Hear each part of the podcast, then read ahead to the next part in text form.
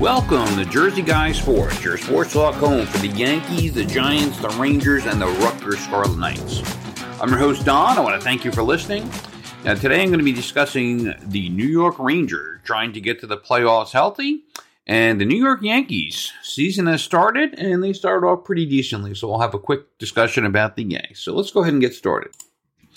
So the NHL season is winding down. The Rangers have four games left and sit comfortably in third place in the Metropolitan Division. Um, as always, the Rangers have a, a, tremendous record as they have the last couple years, but there are better teams uh, record wise in front of them and in their conference. The Rangers have, I think, the fourth best record in all of hockey and the third best record in their division. So you do the math. That's just how it is. And um, it's going to be an interesting playoffs as the season winds down. We can start to look forward to the playoffs, talk a little bit about the matchups and what the Rangers need to do. As we know, the Rangers made some big trades at the trade deadline. They got Vladimir Tarasenko, who I think is just going to be great for the Rangers, has been great for the Rangers and will be a force in the playoffs. He is big, he is strong, he's got a great shot, he's very skilled. I'm very happy we got them. Now, we also got Patrick Kane, who in his prime was probably one of the greatest American born hockey players ever.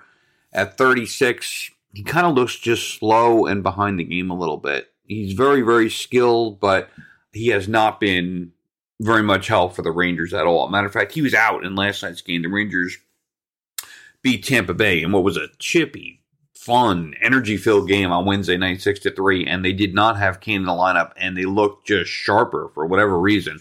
They also, by the way, got Lindgren back, which really helped. But Kane seems to be kind of indecisive, and I. Uh, I don't know what to say. He seems to be kind of a drag on the team, Patrick Kane, even though he's a you know supposedly a big waiver deadline pickup. Um, he's kind of been indecisive with the puck a lot of times. He's prone to turnovers. He's very slow, and it not just slows his line down, it kind of slows the team down. Um, he better have another gear in the playoffs. It might just be that he's old, he's not trying very hard in the regular season. It's been written about, talked about.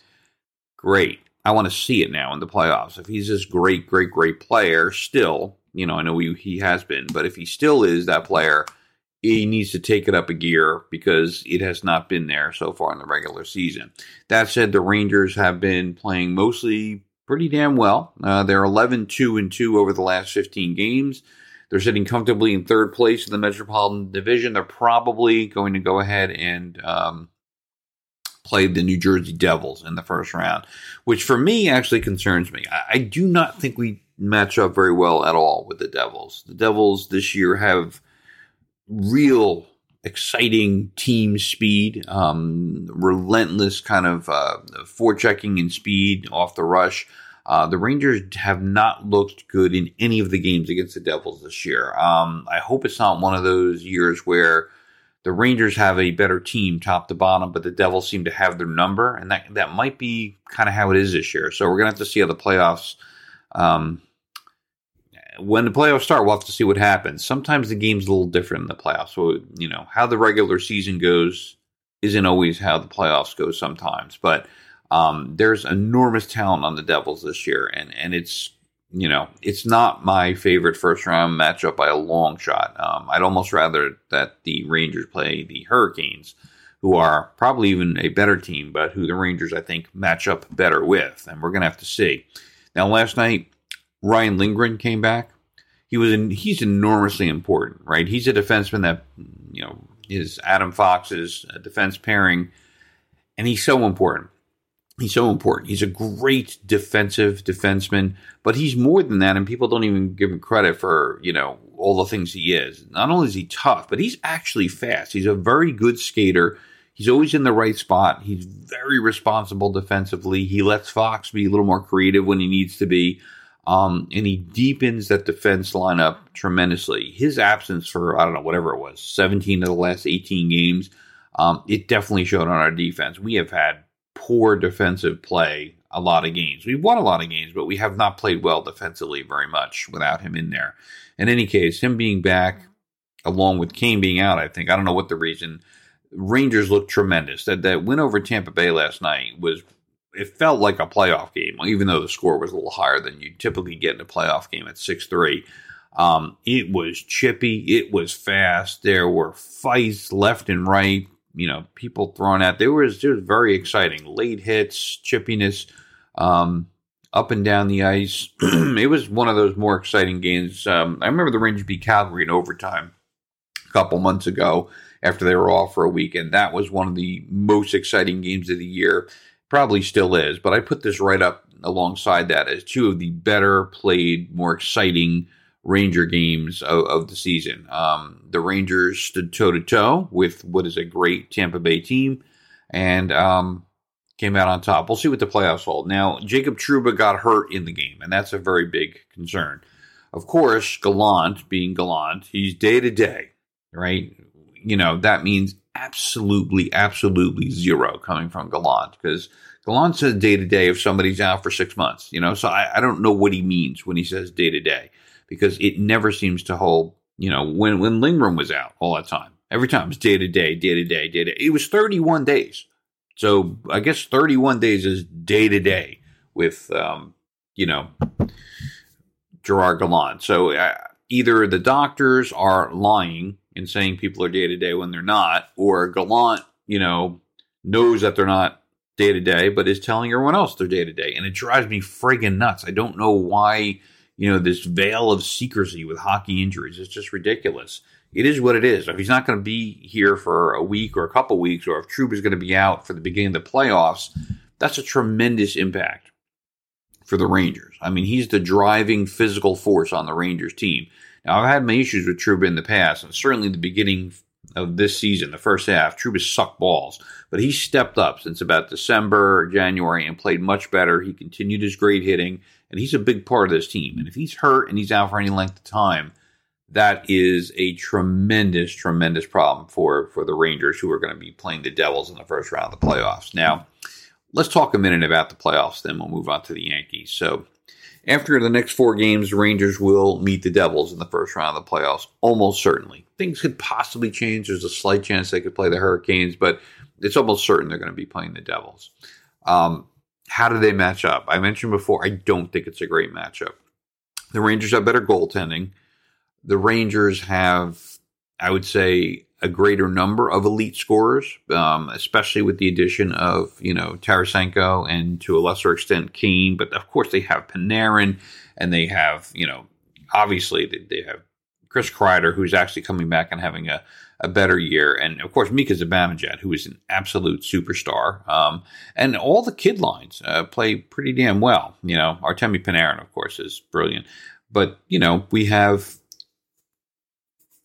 let me see, all three, I would say, right? We have, uh, you know, you have Chytil and you have Lafreniere and you have Kakko and they've stepped up and played much better recently. Their game has been so much better, and we all remember last year in the playoffs how well that kid line played. So there's a lot of talent on the Rangers. I don't know if I'd give the edge to them overall because the Devils have just owned us in the regular season when it comes to you know chances off the rush and forward play. Um, and so we're going to have to see. Um, if we manage to get by the Devils in the first round, we would likely then have to play Carolina again in the second round divisional game, and that is a very very tough tough matchup as we saw last year. We had to go seven games. Um, and finally won in a game seven. If we get past them, the likely opponent would be Boston, who is just all world this year. Boston Bruin is head and shoulders above everyone else in the NHL by a wide margin. So then we'd have to beat them. And then we get to the Stanley Cup finals and to face whoever comes out of the West, which could be a number of teams. So um, it is a long, hard road to a Stanley Cup championship this year. There are so, so many good teams in the East. Um, it's going to be tough to get through. The Rangers need to stay healthy. If Lindgren um, stays healthy, Trouba comes out of this healthy, and Kane is actually healthy. He was out. Um, maybe the Rangers have a chance, but I'm excited for the playoffs. I'm excited for how they played recently. Let's go, Rangers. I'm going to move on and talk about the Yankees for a little bit here. Um, so the Yanks have played six games, and they're four and two. Um, they've won two of three um, in each of their first uh, couple of matchups. A pretty good start for the Yankees. Um, couple notes here, real quick. Uh, Judge is off to a great start, and that's just excellent to see. Had a home run his first pitch he saw of the year. He's ends up, he's got a couple homers. He's batting well. He looks really good. DJ is hitting the ball hard every time up now. He's he seems back to normal, which is great. He's just barreling the ball left and right, um, hitting the ball hard. Even his outs are hard. Um, you know, it's I have to say nothing changes um, because I'm I'm you know I was upset that they brought Boone and Cashman back. I was upset that Cashman didn't really change the team much. Um, luckily, in the end, they went with Volpe, which is a significant change for the team. But other than that, you know, Hicks is still on the team, and he looks awful as predicted and as everybody knows he would be. You know, suck ass. Suck ass number two, Josh Donaldson, continues to look awful. You know, to the surprise of no one. He still can hit. Hicks still can hit. Hicks still can field. Donaldson can field pretty well most of the time, but he's still annoying. He still doesn't run things out when he hits, you know, if he hits a home run that's, you know, uh, a wall scraper, you know, six inches over the wall, he stands there and stares at it. Remember, he got caught several times last year doing that bullshit, you know, and of course, Boone will never tell anyone, you know, to run anything out. God forbid, you know, somebody respects the manager. They have to like him and be pals with him. All right, I'm going to get away from there for a minute, but, you know, Hicks and Donaldson are still on the team and they still look terrible. Now, Volpe is a great surprise. I am absolutely shocked that the Yankees went in this direction, and I'm very, very happy that they did. You know, Volpe is a 21 year old kid who's now the starting shortstop for the New York Yankees, and he's exactly, exactly what this team needs. Now, he's not hitting that well at the moment. That will come. He's a really good hitter, um, but he's hitting enough. He has speed, which this team needs and which every team needs. You cannot have a team nowadays without speed. The Yankees were not the fastest team. They got much faster with Volpe on the team. He is an elite base stealer. He's already he stole three in the first three games of the year. He's an elite base stealer. His defense looks really, really good. He's young. He brings youth, athleticism. He has a surprisingly good eye at the plate, Volpe does, which I'm shocked for a young player. You know, if you've been around the game for a while, and you know, I kind of feel like my dad. I've watched this game for so many years, uh, and I, I, can. It's really of all the things of Volpe. What surprises me most is how good an eye he has at the plate this early in his career. You got to think of think of being a 21 year old kid and being the starting shortstop for the New York Yankees. Think about that. Uh, I have kids. Um, a couple of which are 18 and one who just turned 21. And if one of my kids was the starting shortstop for the Yankees, to be that mature, to be that disciplined at the plate is amazing because you get think, right? You're a kid, you want to get your first hit, you want to hit everything. You know, he has a tremendous eye for pitches that are an inch or two off the plate and, and not like like Hicks, like trying to get a walk. Like Hicks just people say Hicks has a good eye. He doesn't have a good eye. Hicks just doesn't want to swing the bat. Volpe swings at strikes and doesn't string at balls. Now he's got called out on a couple bad pitches that were not strikes already this year. So I'm hoping the umps, you know, fix their uh, their calls because it's been a, a, tough go for Volpe a few times where he's taken legitimate balls off the plate and they call them strikes. But that aside, I, I am very amazed and proud of the way that Volpe is mature enough to have plate discipline at this age. And normally that's not a big thing I care about, but it's a sign in a 21 year old of things to come. If you are at an emotional place at that age where you're not too anxious to try to swing at everything all the time, that is a great sign for the future. And I think it's another characteristic of Anthony Volpe that bodes well for this team.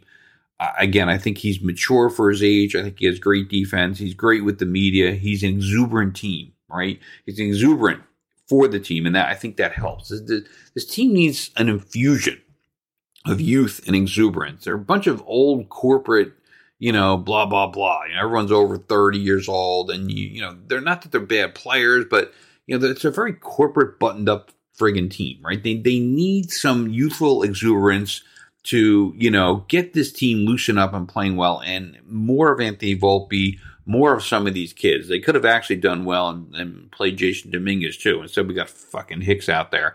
But, you know, I'll take Volpe because that's all we're going to get as far as this year. So I'm really, really, really happy with Volpe. His hitting will come. Um, baseball's a long year. We got to have patience with the kid. You know, if he's hitting, you know, 158 or 170 in May, I think we just have to be patient, let him do his thing. It'll come around. We he can hit. He's hit at every level. He's going to hit in the majors. Let's just give him a little time. He's in the ninth position anyway, so it's not like he's hurting anything at the moment. Very happy with Volpe. Uh, we had this um, major league debut of Brito, and Brito was awesome. This is a kid from the minors who had his first major league start, and he was tremendous. Just an absolutely brilliant start the other day. And then, of course, he was sent right back down, you know, to the minors. So good on us. Fantastic. We're keeping Schmidt, who seems to suck balls for whatever reason. Schmidt has got to be on, you know, the major league team because he's out of options. Well, is the goal here to not run out of options, or is the goal here to pitch your best pitchers? Schmidt is going to be what? What are we going to use Schmidt for, guys? Is he going to be a starter on this team? It certainly doesn't seem that way to me. Maybe you know, genius Cashman and other people think Schmidt has what it takes. I do not. I don't think Schmidt is any good. I think we've seen him over the periods of the last two years here. He doesn't look very good. He developed a new pitch this year, they say. Great. He's still getting hit all over the park. I, I don't know what it is or how long we're going to wait, but keeping him on this team, you know, at the expense of Brito doesn't make any sense at all. But it's typical Cashman. It's exactly what Cashman would do. And, and I'm going to talk about another thing in a second about Cashman. And it's it's a symptom of why Cashman should not have been back. And, and I'm telling you, there's no doubt about my mind where this year's going to end up with Cashman and Boone still here. We've talked about that, but you're seeing it as it happens, right? So this is this is a very early instance of being a moron. You know, sending Brito down and keeping Schmidt for absolutely no reason, right? Trade him, DFA him. He's not going to play. Cole is off to a great start, so that's one good thing, you know, and one of a few good things happening so far this year. It's great to see Cole, you know, uh, off to a strong start, looking like a bulldog, you know, pitching strong. Has just been excellent in his two starts so far, and that is a great sign for the Yanks because yes, he's had his troubles, you know, over the last year or two with the Yanks, intermittently giving up a lot of home runs. So far, he hasn't done that. We'll see how he gets out of the gate after this. Gleyber Torres. Right? So I want to talk about Gleyber Torres as it relates to both himself, the Yankees, and Brian Cashman. So Gleyber Torres, I've been advocating forever, needs to be traded. Gleyber Torres needs to be traded. Gleyber Torres does not have a position on the New York Yankees to play. So he needs to be traded. I've been saying this for a year. I've been saying it in the offseason. I said it just before the season. And now he's off to a great start. I am doubling down and very, very, very excited because if Cashman was able to actually trade him now, his value is super high. We could get a tremendous return right at this moment for Gleyber Torres. Trading someone when their value is high is exactly what GM should be doing. And there is never going to be a time where Cashman and the Yankees can get more back for Gleyber Torres than we can right now, right?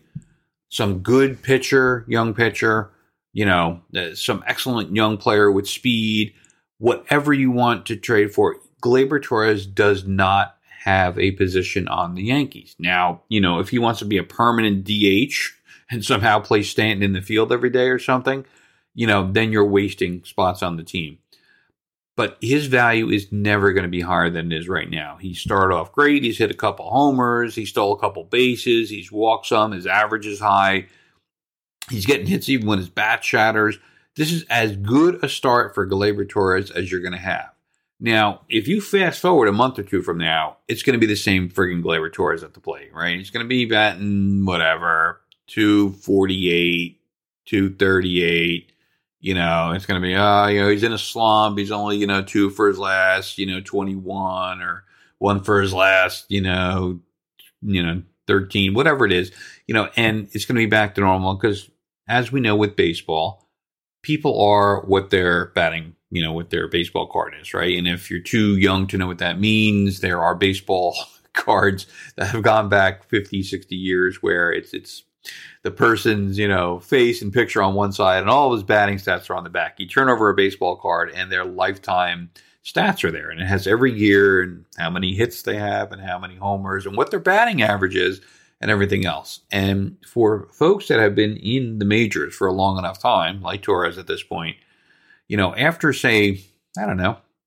three, four years, you basically are what your batting card is. Now, some people have been able to improve, or some people get worse too over time, but in general, once you have enough of a career, you've established how good or bad you are, and you have ups and downs, but you're generally what your batting card is, right? And what your baseball card is. And Gleyber Torres is a fairly good hitter, you know. Um, who is not a good defender at all. And, and that's what we're already seeing here. And right now, he looks way better at the plate than he will be looking in a month or two. So now is the time to trade him. Now, in the field, he's very lazy. He's a terrible defender. Now, he looks smooth a lot of times, and I'll tell you why. Because he has very inaccurate throws. He keep, continues to throw the ball all over the place. So, what he's now doing to compensate is he's constantly throwing the ball on the run all the time, right? And that's going to come back to haunt him. So if he has to be running, if he's playing shortstop and the ball's up the hole, but it, up the middle, but it's an easy play. He's just got to take a couple steps. He won't stop, plant, and fire. He'll just keep running towards center field and sort of throw on the run. And so far, it's been accurate and he looks all cool and smooth. But he's doing that because every time he stops and throws, there's inaccurate throws. So while he's made some plays so far. Um, he's been fine. There hasn't been any great plays. He hasn't made any quote unquote errors, but he's already hurt the team defensively. The other day, he blew two double plays. There were two balls hit to Volpe. One of them was a hard hit ball with a runner on first, and Volpe fielded it, and Torres was nowhere near second base. I mean, not within 15 feet. And he didn't even make an effort to get there on time. Again, he's so fucking lazy in the field, Torres. He didn't even try to get to second. So Volpe was waiting, waiting, waiting for Torres to get near second. And Torres barely even tried. And then, you know, Volpe had to throw the ball to first. That was number one. Later in that game, a nice play by Volpe, kind of a backhand stab, quickly turned, fired to second to Torres, who fumbled, fumbled, fumbled, fumbled, and then never threw to first because he could get the ball of his glove. So there were two potential double plays that would have been double plays with any other shortstop, but because Torres was playing second with any other second baseman, but because Gleyber Torres was playing second, we had zero double plays instead of two double plays. And that's just a early game in April. And it's just one way that Torres is not a good defender. He is not a good second baseman. He occasionally will make a really good play, and everyone will say, Oh, see, he's improved his defense. It has not improved. He is slow. He is lazy. You'll see as the season goes on, there'll be balls where he just doesn't bend far enough and the ball just goes under his glove. He's lazy. He's slow. We already saw twice he couldn't make a double play. It is the beginning of April, and that happened twice in one game. What's it going to be if you take that out over the season? Important improvements to the Yanks, things that they need to close the gap on Houston are better defense and team speed. Now, while Torres occasionally can steal a base, team speed doesn't just mean stealing bases. It means being quick on defense, right? And being sharp on defense. And that's the opposite of what Gleyber Torres is. So, if there is a time to trade Gleyber Torres, right now is the time. He is at his peak trade value this second, early in April. Brian Cashman will not do this because Brian Cashman is a moron right? We know how he lets any kind of trade value for people go to their lowest possible place it can be before you try to trade them or release them. Look at, you know, how bad, you know, Andujar was at the end when they got rid of him, right? And now he's flourishing somewhere else. And you can just go back and name a million other people, right? Everyone else, you know, look how they ruined Joba Chamberlain. Everybody else. I'm not going to go back years and years. Cashman does not know how to trade people at you know, when it is time to trade them. Now is the time. It will not happen. A couple of quick other odds and ends, and then we'll finish this off here. Uh, oh my God, Stanton's homer. Jeez Louise. I don't know if you guys saw this, man, but holy moly, Giancarlo Stanton, when he hits homers, he hits some of the most incredible, ridiculous, hard hit monster balls. He hit that ball up the center field 485 feet, they said. They could have said 585. I would have believed it. It was just so far. And if you guys saw it, you know what I'm talking about. Way, way, way up high. I mean, almost to the center field scoreboard. I mean, if you don't know, center field hitting just any homer on the center field in Yankee Stadium is a far shot because the fence is 406, right? So to actually hit a homer and land over the fence, it has to be at least 407 and generally 410 or 415 for the shortest homer you can possibly hit in center field, right? And so he hit it over the fence, past the bullpen above the next level. Above, there's like this giant black area for the batter's eye, so behind center field, so that when the pitcher pitches, you can see the ball. There's a tall, tall, tall, 15, 20 foot black area behind the bullpen, behind everything, above the first level. So he hit it over the first level, over the batter's eye black thing. There's another level above that where the camera people sit. He hit it above that and then there's like a row of standing room only people there, and he hit it into the standing room only people, which is just a tremendous moonshot. Boy, it was it was just incredible. What what a shot by Stan. So he's got a couple homers and starting out okay at the plate, which is great to see. I love that. Other odds and ends. Michael King's had a tough start. He looked great in preseason, but he's had a kind of a rough start. Um, you know, in the season so far. Um, hasn't given up too many of his own runs, but he's let a few inherited runners score, and he's looked up and down. Hopefully, he'll get back together. He's a great pitcher. Um, the Yanks need to just, in, in general, you know, get healthy and keep keep going with youth if possible. You know, which is something that Cashman is, you know, just a foreign concept for him. But we have, you know, Bader is still out on the IL as well as uh, Rodon, you know, our great new lefty savior pitcher. Um, along, by the way, with Tommy Kahnle and you know, our other reliever Trivino still on the IL with some others. So, you know, we have some people coming back who can help the team for sure. We'll see how we do. Let's go Yankees. And that's all I have for you today. So I want to thank you for listening to Jersey Guy Sports. Please subscribe to the podcast. Tell your friends all about it. I'll be back soon with some more sports talk. Thanks and have a good day.